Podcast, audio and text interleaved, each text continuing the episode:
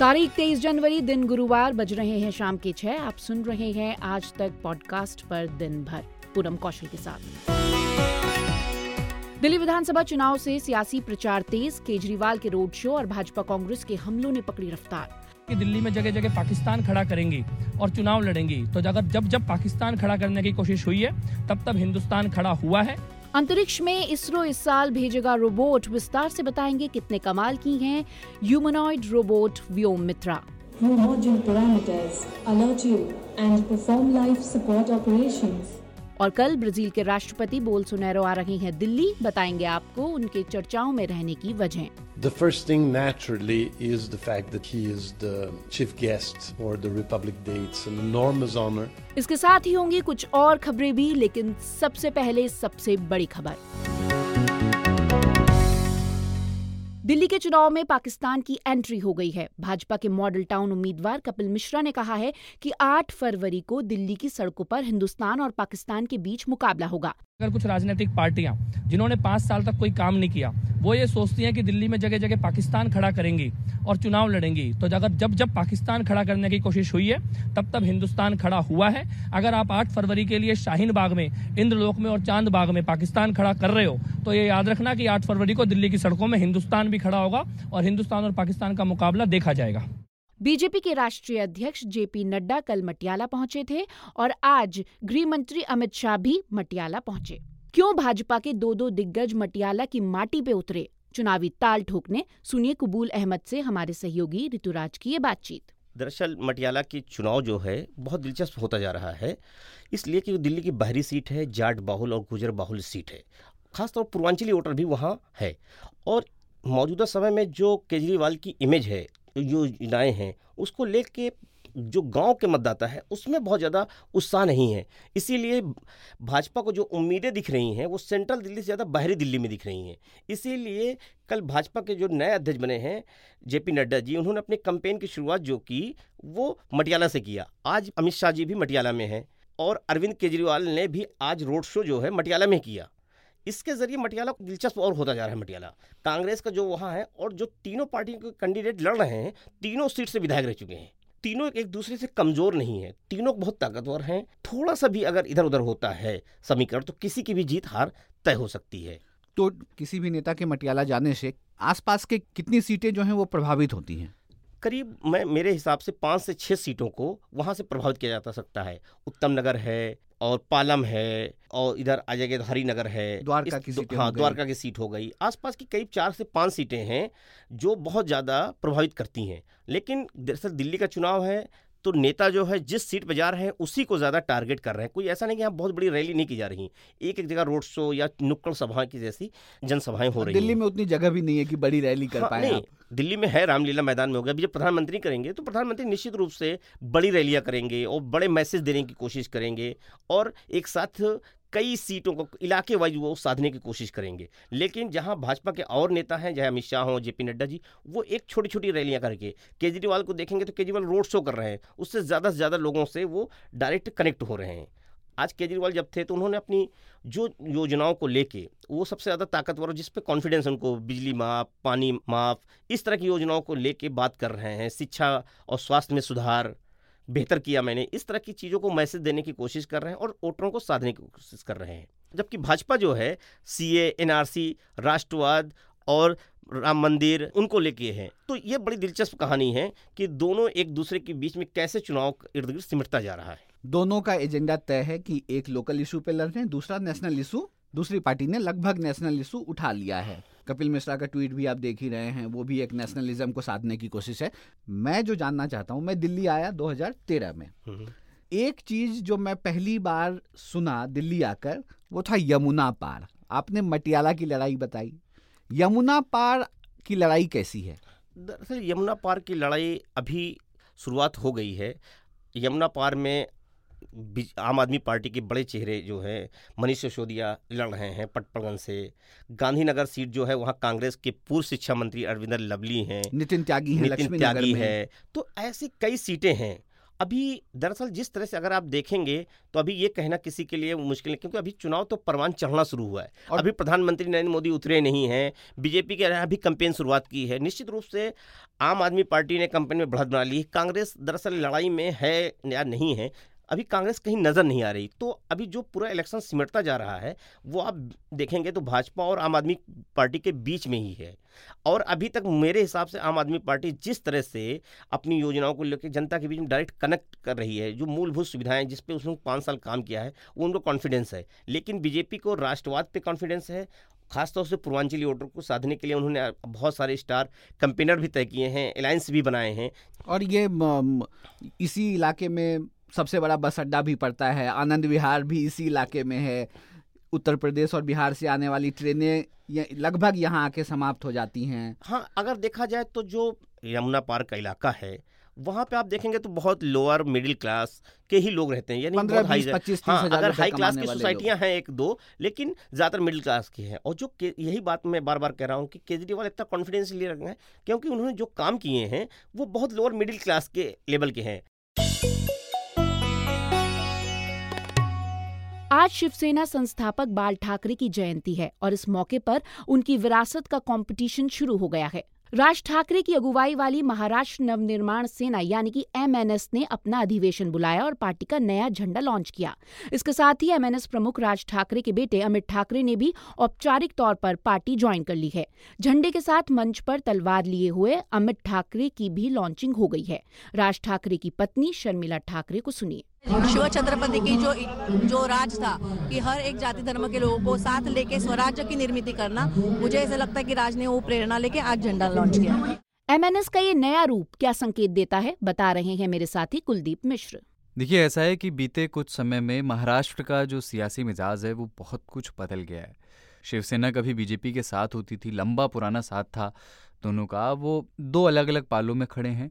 तो कभी वैचारिक विरोधी कांग्रेस और एनसीपी शिवसेना की होती थी वो अब साथ में सरकार में हैं वहाँ।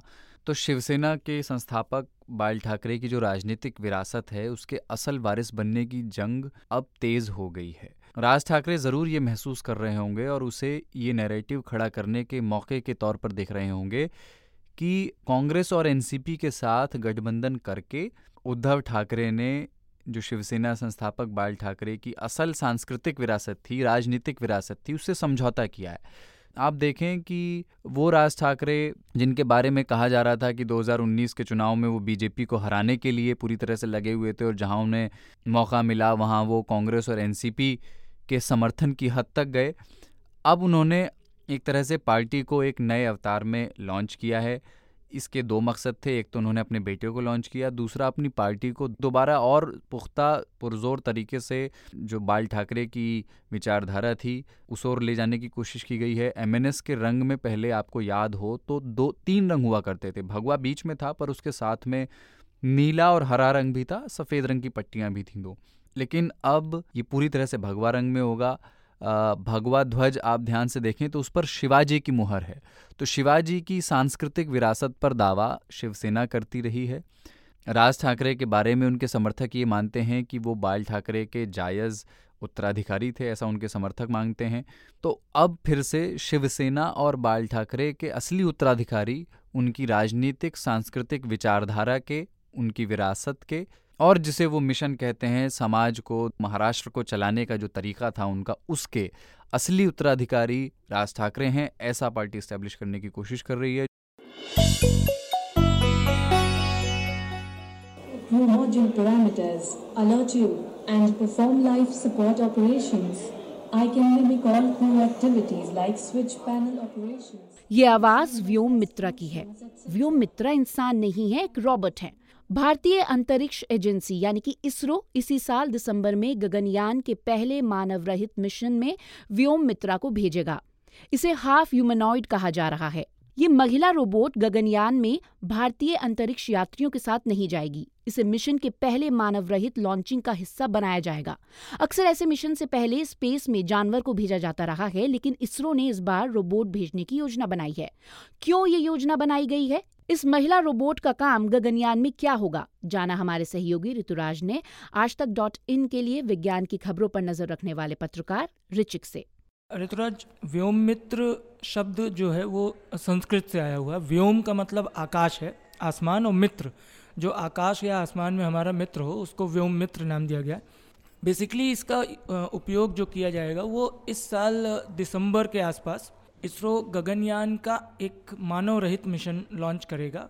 वो जो उनका कैप्सूल है उसको लॉन्च करके वो देखेंगे कि हम अनमैंड मिशन कितना सक्सेसफुली कर सकते हैं कितनी सफलता उसमें हासिल कर सकते हैं। और उसके बाद इंसान को भेजने का रिस्क उठाया जाएगा। अनमैंड मिशन दो बार होंगे दिसंबर 2020 में होगा उसके बाद जून या जुलाई 2021 में होगा फिर दिसंबर 2021 में गगनयान की अंतिम लॉन्चिंग होगी मतलब जिसको फाइनल लॉन्चिंग बोलेंगे। अगर ये दोनों अनमैंड मिशन सक्सेस हुए तो। सक्सेसफुल हुए तो।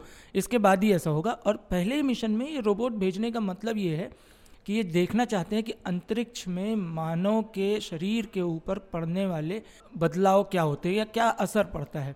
जो ह्यूमनाइड है व्योम मित्र उसके बॉडी ऑर्गन है, उसमें जो पार्ट्स बनने लगाए गए हैं, वो कुछ पार्ट्स ऐसे हैं जो ह्यूमन ब्लड प्रेशर नींद आना, जागना, इन सारी चीज़ों के जो बॉडी जो इम्पल्सेस होते हैं ब्लड ब्लड का फ्लो होता है और धड़कन जो होती है, इसको नापने के लिए बनाया गया और साथ में ये भी उसमें ध्यान रखा गया है कि वो गगनयान की टेक्नोलॉजीज़ जो हैं उनकी निगरानी और रिकॉर्डिंग कर सके। तो मोटा मोटी अगर हम समझें तो ये है कि साइंटिस्ट ये जानना चाहते हैं कि इंसान जब अंतरिक्ष में जाएँगे तो उनके शरीर पे क्या क्या प्रभाव पड़ेगा।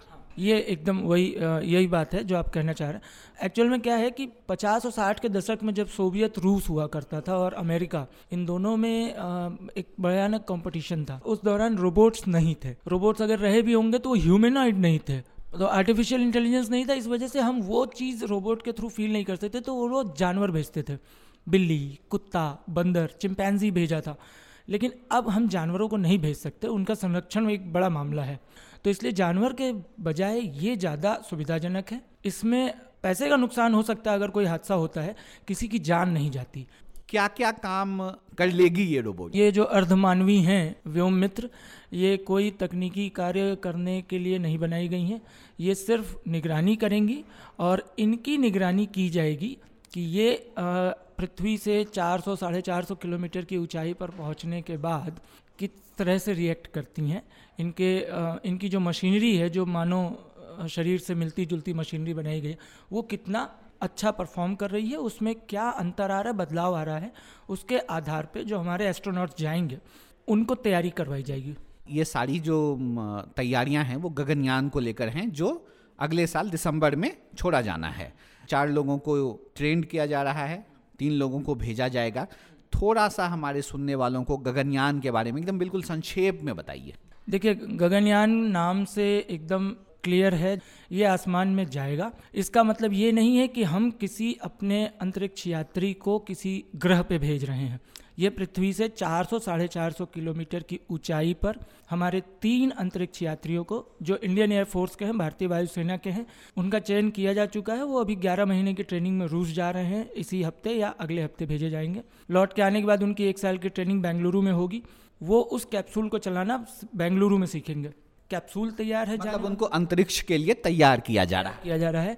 और गगनयान का मकसद जो है वो ये है कि जैसा कि इसरो चीफ डॉक्टर के सिवन ने कहा था कि हम फ्यूचर में अपना स्पेस स्टेशन बनाएँगे जैसे इंटरनेशनल स्पेस स्टेशन है। तो उसके लिए पहले ये ज़रूरी है कि हम इंसानों को अंतरिक्ष में भेज के उसका परीक्षण कर लें कि हम कितने सफल हैं। चूँकि रिचिक आप विज्ञान को समझते हैं आप विज्ञान की खबरें करते हैं मैं एक लेमैन की भाषा में समझना चाहता हूँ। मशीन के साथ एक दिक्कत यह होती है कि वो ख़राब हो सकती है। हमारे तीन लोग अंतरिक्ष में रहेंगे वो एक मशीन में रहेंगे। मशीन खराब भी तो हो सकता है। उसके बाद क्या होगा? ऋतुराज जिस कैप्सूल में इनको भेजा जा रहा है ये एक तिकोना कैप्सूल है, गगनयान का जो कैप्सूल है, तिकोन है।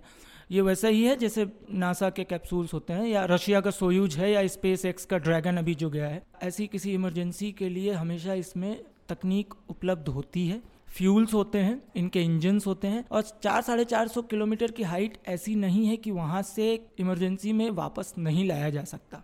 होना नहीं चाहिए, लेकिन अगर वहाँ पे बैठे हुए लोग जो हैं, वो किसी कारणवश कमांड नहीं दे पा रहे हैं कैप्सूल को तो हम धरती पर बैठ के कैप्सूल को कमांड दे सकते हैं और वो कैप्सूल अंतरिक्ष से वापस पृथ्वी पर आ सकता है। रिमोट जो है, वो इसरो के बेंगलुरु सेंटर या श्रीहरिकोटा सेंटर या इनके सोलह सेंटर्स में से किसी एक सेंटर्स पर मौजूद रहेगा। ये वहीं से उसको ऑपरेट कर सकते हैं, अगर अंतरिक्ष में बैठे अंतरिक्ष यात्री उसको ऑपरेट नहीं कर पा रहे किसी भी कारण से। ब्राज़ील के राष्ट्रपति जेयर बोल्सोनारो कल भारत आ रहे हैं जिसके साथ उनका चार दिवसीय दौरा शुरू होगा। इस दौरे में सबसे खास होगा उनका गणतंत्र दिवस के कार्यक्रम में मुख्य अतिथि बनना। उन्हें इस बेहद सम्मानजनक न्यौते के काबिल मानने पर कई विरोधी आवाज़ें सुनने को मिल रही हैं। इस विरोध की वजह और दौरे की दूसरी खास बातों पर नितिन ठाकुर से बात की हमारे सहयोगी कपिल देव सिंह ने जिन्होंने सबसे पहले बोलसोनारो की इस यात्रा के कार्यक्रम के बारे में पूछा। आ, कपिल आ, कल जो है बोलसोनारो दिल्ली पहुँच रहे हैं और कल है तारीख 24 तो पहले तो उनका फोकस होगा 26 जनवरी के कार्यक्रम की तरफ़। लेकिन इसके आसपास भी वो बहुत बिज़ी रहने वाले हैं, उनका काफ़ी व्यस्त कार्यक्रम है। और उनकी व्यस्तता की एक झलक भारत में ब्राज़ील के राजदूत एंड्रे लेगो ने अपने बयान में दी है। तो पहले हम वो सुन लेते हैं। The first thing, naturally, is the fact that he is the chief guest for the Republic Day. तो लेगो अपने राष्ट्रपति बोल सुनारो के व्यस्त कार्यक्रम के बारे में बता रहे थे, जो 24 तारीख से शुरू होंगे, और उन पर विराम लगेगा 27 जनवरी को तो कुल मिलाकर ये चार दिनों का दौरा है बोलसोनारो अपने साथ आठ मंत्रियों की टीम ला रहे हैं जिनके साथ अफसरों का काफिला और कारोबारियों का प्रतिनिधिमंडल भी होगा। यहाँ मैं बात जोड़ दूँ कि राष्ट्रपति बनने के बाद बोलसोनारो का ये पहला भारत दौरा होगा। इससे पहले उनके पूर्ववर्ती माइकल टिबिर सल आ, वो 2016 में भारत आए थे जब गोवा में ब्रिक्स सम्मेलन हो रहा था। इसी तरह सन छियानवे में और 2004 में भी ब्राजीली राष्ट्रपति हमारे गणतंत्र दिवस के मुख्य अतिथि बन चुके हैं। तो ये तीसरी बार होगा जब ब्राज़ील का राष्ट्रपति हमारे यहाँ पर खास मेहमान बनकर आएगा। नितिन, जैसा कि आपने बताया कि बोल्सनारो से पहले भी ब्राज़ील के दो राष्ट्रपति गणतंत्र दिवस के मेहमान रह चुके हैं और बोल्सनारो भी पहली बार भारत में आ रहे हैं। और जैसा कि हम जानते हैं कि भारत और ब्राज़ील ब्रिक्स समूह के सदस्य भी हैं और दोनों देशों की अर्थव्यवस्था फ़िलहाल एक अच्छे दौर से नहीं गुजर रही है तो आपको क्या लगता है, ब्राज़ील और भारत अभी एक दूसरे से क्या उम्मीद करेंगे जब वो आमने सामने एक दूसरे के साथ बैठेंगे? हाँ बिल्कुल सही बात है कपिल। दोनों ही देश एक दूसरे के सहयोगी रहे हैं और आज जब न सिर्फ़ इन दोनों देशों की बल्कि दुनिया की बड़ी अर्थव्यवस्थाएँ डगमगाई हुई हैं, तब दोनों को ही एक दूसरे का सहयोग करना होगा, सहयोग के रास्ते तलाशने होंगे। देखिए, बोलसोनारो अपने साथ कारोबारियों की पूरी टीम ला रहे हैं और बताया गया है कि करीब 80 उद्योगपति हैं उनके साथ जो आ रहे हैं। तो 25 तारीख को उनकी मुलाकात पीएम से होगी हमारे, जिसके बाद एक संयुक्त बयान की उम्मीद की जा रही है। राष्ट्रपति भवन में उनके सम्मान में भोज आयोजित होगा तो ज़ाहिर है उनकी मुलाकात राष्ट्रपति से होगी उपराष्ट्रपति से होगी विदेश मंत्री जयशंकर से होगी। 26 तारीख को वो गणतंत्र दिवस के कार्यक्रम में मौजूद होंगे और उसके बाद 27 जनवरी को बहुत अहम एक कार्यक्रम है जो दरअसल आपके सवाल का जवाब भी है 27 को इंडिया ब्राज़ील बिज़नेस फोरम का मंच सजेगा जहाँ पर भारत और ब्राज़ील दोनों के बड़े उद्योगपति इकट्ठा होंगे। बोल सुनारो को उन्हें संबोधित करना है और आपको मैं बताऊँ कि जो हमें जानकारी मिली है ब्राज़ीलियन एम्बेसी से तो पंद्रह से ज़्यादा समझौतों पर हस्ताक्षर होने हैं दोनों देशों के बीच। इनमें ऊर्जा, कृषि और रक्षा, तीन सेक्टर ऐसे हैं जहाँ खास तौर पर फोकस होगा। दोनों ही देश इन क्षेत्रों में एक्सप्लोर करना चाहते हैं एक दूसरे के सहयोग के साथ। तो मैं आपको एक बात और बता दूँ कि यूएन के अलावा आपने ब्रिक्स का नाम लिया, लेकिन ब्रिक्स ही नहीं बल्कि W T O G four G twenty ये तमाम ऐसे वैश्विक मंच हैं जहाँ भारत और ब्राज़ील हाथ में हाथ डाले साथ खड़े रहे हैं। तो ये मानकर चलिए कि बहुत सारे मुद्दे हैं दुनिया के ऐसे जो सुलझाने हैं और दोनों देशों को एक दूसरे के साथ सहमति बनानी होगी। तो इस आलोक में भी आप इस दौरे को देख सकते हैं कि ये कितना अहम होगा। नितिन, मैं ये भी जानना चाहता हूँ कि जो बोल्सोनारो हैं, वो एक काफ़ी कंट्रोवर्शियल पर्सनैलिटी हैं। जब वो राष्ट्रपति नहीं थे, तब भी उनके बहुत सारे ऐसे बयान थे, उनकी टिप्पणियाँ थी जिनको लेकर काफ़ी विवाद हुआ। और अब राष्ट्रपति बनने के बाद कुछ उनकी ऐसी पॉलिसीज़ हैं जिनको लेकर समय समय पर विवाद होता रहता है। और अभी भी जब उनको भारत के गणतंत्र दिवस के मौके पर एक न्योता दिया गया चीफ गेस्ट का तो भारत के अंदर भी इसके विरोध में काफ़ी आवाज़ें मुखर हैं। तो कैसे देखते हैं आप इस पूरे सिनेरियो को? हाँ ये बात सही है।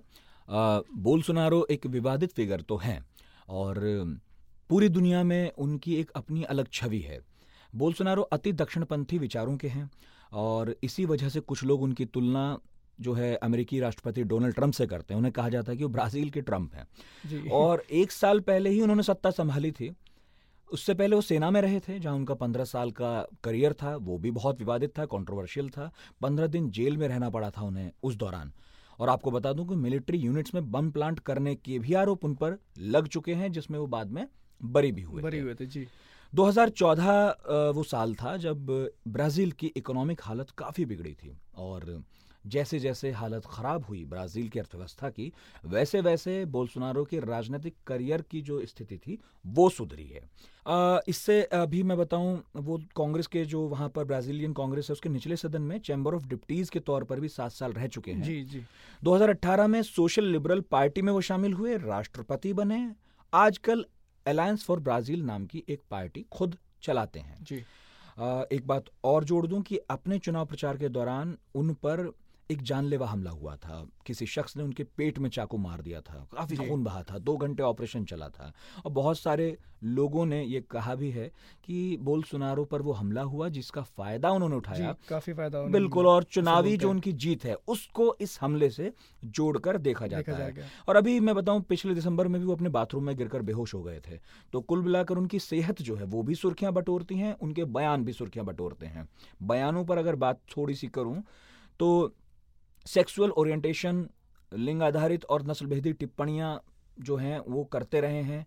इन पर बातें करते रहे हैं। 2014 साल में उन्होंने एक महिला सांसद के लिए कहा था जी, कि मैं का, काफ़ी विवादित बयान था वो जहाँ पे उन्होंने बोला था वो। और इसीलिए कोई आज भी नहीं भूला है। उन्होंने कहा था कि मैं रेपिस्ट नहीं हूँ लेकिन अगर होता भी तो उसका रेप नहीं, रेप करता, नहीं करता। क्योंकि वो मेरे टाइप की नहीं है और उस लायक नहीं है। जी। इसके अलावा उन्होंने ये भी बोला था कि अगर उनका बेटा गे होता तो उससे प्यार नहीं करते और चाहते कोई कार एक्सीडेंट में मर जाए।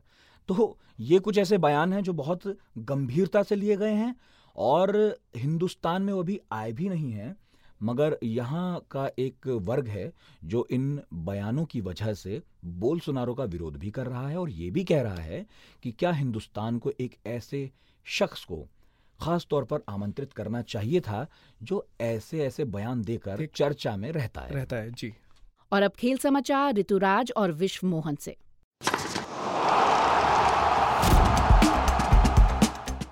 विश्वमन जी, हमारा स्टूडियो दिल्ली में है।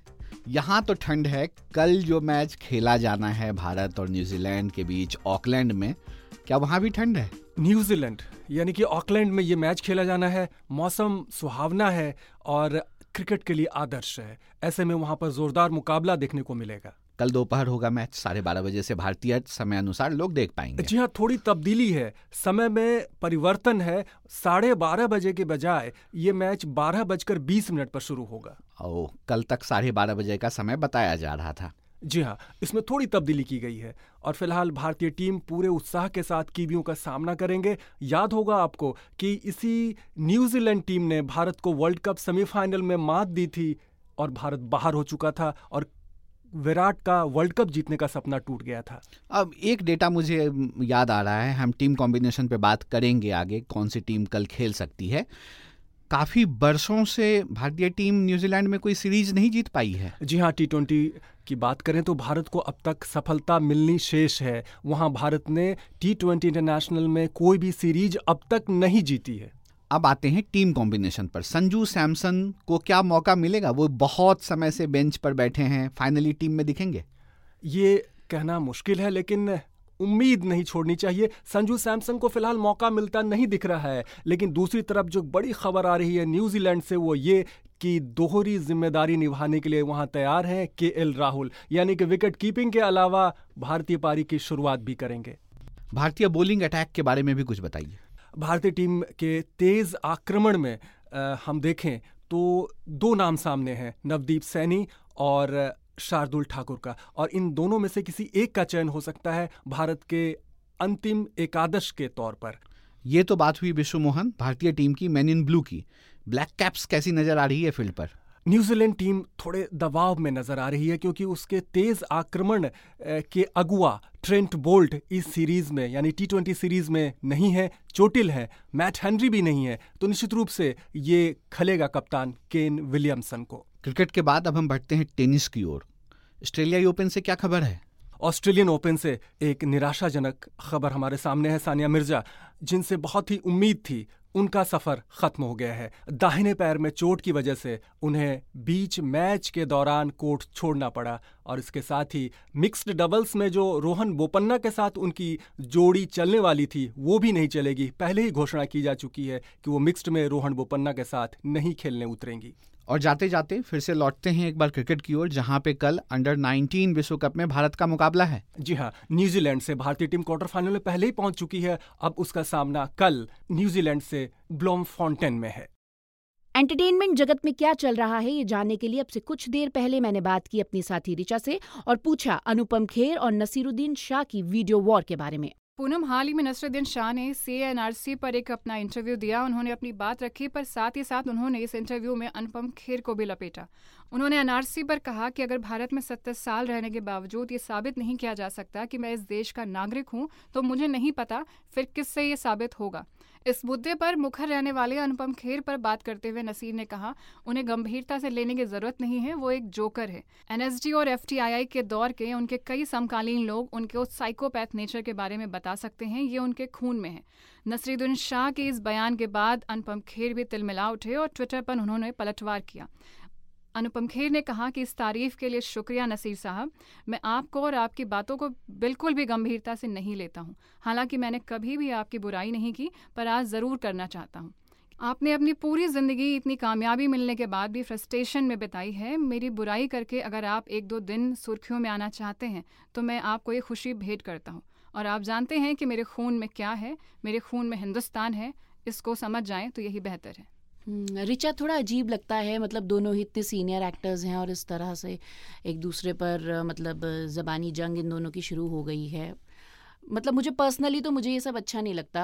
आ, आगे बढ़ते हैं और बात करते हैं कंगना रनौत की जो एक बार फिर से सुर्खियों में है अपनी फ़िल्म का प्रमोशन कर रही हैं और हमेशा कंगना इसी बात से जानी जाती हैं कि बेबाक कुछ ना कुछ वो बोल ही देती हैं। इस बार क्या बोला है उन्होंने? जी, पूनम, इस वक्त बॉलीवुड अपने मनोरंजन के साथ साथ देश के मुद्दों पर भी जमकर राय रख रहा है। वहीं कंगना, जैसे आपने कहा कि अपनी बेबाकी के लिए जानी जाती हैं तो इस बार कंगना ने अपने इंटरव्यू में निर्भया के दोषियों पर जमकर गुस्सा निकाला। दरअसल हाल ही में एक कॉन्फ्रेंस में कंगना से पूछा गया था कि मुजरिमों के बारे में आपको की क्या राय है? तो कंगना ने कहा कि ऐसे मुजरमों को फांसी पर लटकाना चाहिए, सरेआम। कंगना ने यहाँ पर केवल निर्भया के दोषियों को ही नहीं, वरिष्ठ वकील इंदिरा जयसिंह को भी जमकर सुनाया। दरअसल, कुछ दिनों पहले इंदिरा ने निर्भया की माँ आशा देवी से अपील की थी कि उन्हें दोषियों को माफ़ कर देना चाहिए। जयसिंह के इस बयान पर निर्भया की माँ भी भड़क गई थी और जब कंगना की बारी आई तो कंगना ने इस पर तीखे तेवर दिखाए। कंगना ने कहा कि इंदिरा जयसिंह जैसी औरतों की कोख से बलात्कारी पैदा होते हैं। ऐसी औरतों को बलात्कारियों के साथ चार दिन जेल में रखना चाहिए। अब आप सुनिए कंगना की जुबानी। आखिर उन्होंने निर्भया के दोषियों के लिए क्या कहा और इंदिरा जयसिंह को किस तरह लपेटा? जो रेप करता है, वो जो जो जो कि रेप करने के काबिल है, वो कौन से, उससे माइनर बनता है? वो कौन से, कौन सा स्टैंडर्ड इन लोगों ने बनाया हुआ है जो उसको माइनर बता रहे हैं? ऐसे लोगों को चौराहे पे मारना चाहिए। उस लेडी को उन लड़कों के साथ चार दिन जेल में रखो। उनको रखना चाहिए। उसको ज़रूरत है। कैसी ऐसी औरतें होती हैं जिनको बड़ी दया आती है और ऐसी ही औरतों की कोख से ऐसे निकलते हैं दैशी दरिंदे। ये भी किसी के कोख से ही निकले हैं। तो आ, सुना आपने कंगना रनौत को। हालाँकि कंगना के इस बयान को निर्भया की माँ का भी सपोर्ट मिला है। बढ़ते हैं आगे बात करते हैं शाहरुख खान की। शाहरुख खान जी हाँ किंग खान अपने ट्विटर चैट को लेकर इस बार चर्चा में है। रिचा क्या कुछ है ट्विटर पर उन, उनकी तरफ़ से? जी पूनम शाहरुख खान को रोमांस का किंग खान कहते हैं और ये बात उन्होंने एक बार फिर से अपने सेशन आस्क एस आर के में साबित कर दी है। शाहरुख खान से ने इस सेशन में फैंस से कहा कि वो महज बीस सवाल मुझसे पूछें और मैं उनका जवाब दूँगा। सवाल बहुत मज़ेदार थे और उससे भी ज़्यादा दिल जीत लेने वाले शाहरुख खान के जवाब थे। शाहरुख खान से एक यूज़र ने पूछा कि आपके घर मन्नत में एक कमरे का किराया कितना पड़ेगा? किंग खान ने इस सवाल का संजीदगी से जवाब दिया और कहा कि तीस साल की मेहनत में साहब ये कमरा आपको किराए पे मिल जाएगा। हम्म। शाहरुख खान के इस सेशन में रितेश देशमुख भी शामिल हुए और उन्होंने पूछा कि आपने अपने छह साल के बेटे अब्राम से अब तक ज़िंदगी में क्या सीखा है? शाहरुख खान ने रितेश की इस बात का जवाब देते हुए कहा कि जब आप भूखे हों या गुस्से में हों तब आपको अपना फेवरेट वीडियो गेम खेलते हुए थोड़ा सा रो देना चाहिए। मैंने अब्राम से अब तक यही सबसे बड़ी सीख ली है। शाहरुख खान ने ऐसे ही दिलचस्प सवालों के कई जवाब दिए और ये आस्क एसआर के सेशन सोशल मीडिया पे टॉप ट्रेंड भी रहा। आप सुन रहे थे आज तक न्यूज़ पॉडकास्ट। दिन भर इसे प्रोड्यूस किया ऋतुराज ने और स्टूडियो का जिम्मा संभाला कपिल देव सिंह ने। अगर आपको ये पॉडकास्ट अच्छा लगा हो तो इसको दोस्तों के साथ शेयर कीजिए। हमारे बारे में उन्हें बताइए। आप हमें आज तक डॉट इन और आज तक की मोबाइल ऐप पर सुन रहे थे। सोशल मीडिया पर तो हम हैं ही। फेसबुक ट्विटर और इंस्टाग्राम पर आप हमको फॉलो कर सकते हैं। कल फिर दिन भर में आपसे होगी मुलाकात। तब तक के लिए मुझे यानी कि पूनम कौशल को दीजिए इजाज़त। नमस्कार।